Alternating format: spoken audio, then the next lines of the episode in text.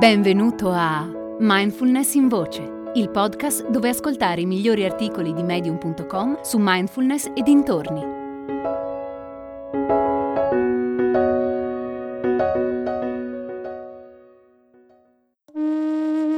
Meditare da solo o da sola è difficile? Vorresti essere più costante nella pratica? Sto creando un gruppo online per aiutarti a praticare mindfulness con regolarità. Puoi partecipare ovunque tu sia. Per informazioni visita mindfulnessbergamo.net barra praticare.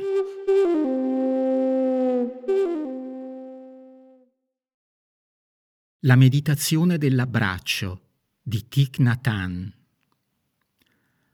La prima volta che ho scoperto l'abbraccio è stato ad Atlanta nel 1966.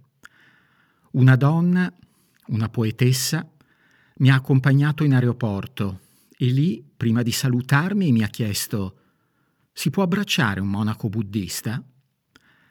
Nel mio paese non siamo abituati ad abbracciarci in pubblico, ma ho pensato sono un maestro zen, non credo ci siano problemi ad abbracciarla. Quindi le ho detto perché no? E mi ha abbracciato. Ma ero piuttosto rigido più tardi, in aereo, ho pensato che se volevo lavorare con i miei amici occidentali dovevo imparare la loro cultura. Per questo ho inventato la pratica dell'abbraccio consapevole. La pratica dell'abbraccio consapevole è un misto di Oriente e Occidente. È un po' come le bustine di tè. Il tè arriva dall'Asia, dove le sue foglie vengono raccolte e lasciate in infusione con cura. In Occidente invece il tè viene messo in piccole bustine, veloci e comode da usare. La meditazione dell'abbraccio richiede di abbracciare veramente la persona che hai di fronte. Devi farla diventare una persona vera, reale. Non è un gesto di convenienza per salvare le apparenze, due o tre pacche sulle spalle giusto per fare finta di esserci. È respirare consapevolmente e abbracciare l'altro con tutto te stesso, corpo, mente e cuore. La meditazione dell'abbraccio è una pratica di consapevolezza. Mentre inspiro, so che questa persona cara è viva tra le mie braccia, mentre espiro, so che è preziosa per me.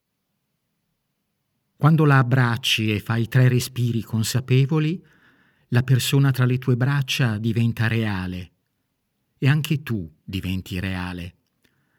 Se ami qualcuno, vuoi che sia felice. Se non è felice, non puoi esserlo nemmeno tu. La felicità non è una questione individuale. Il vero amore richiede una comprensione profonda. Di fatto amore è un altro modo per dire comprensione.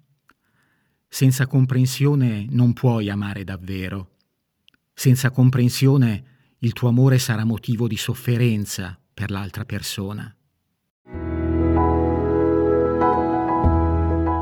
Hai ascoltato Mindfulness in Voce, il podcast di Mindfulness Bergamo www.mindfulnessbergamo.net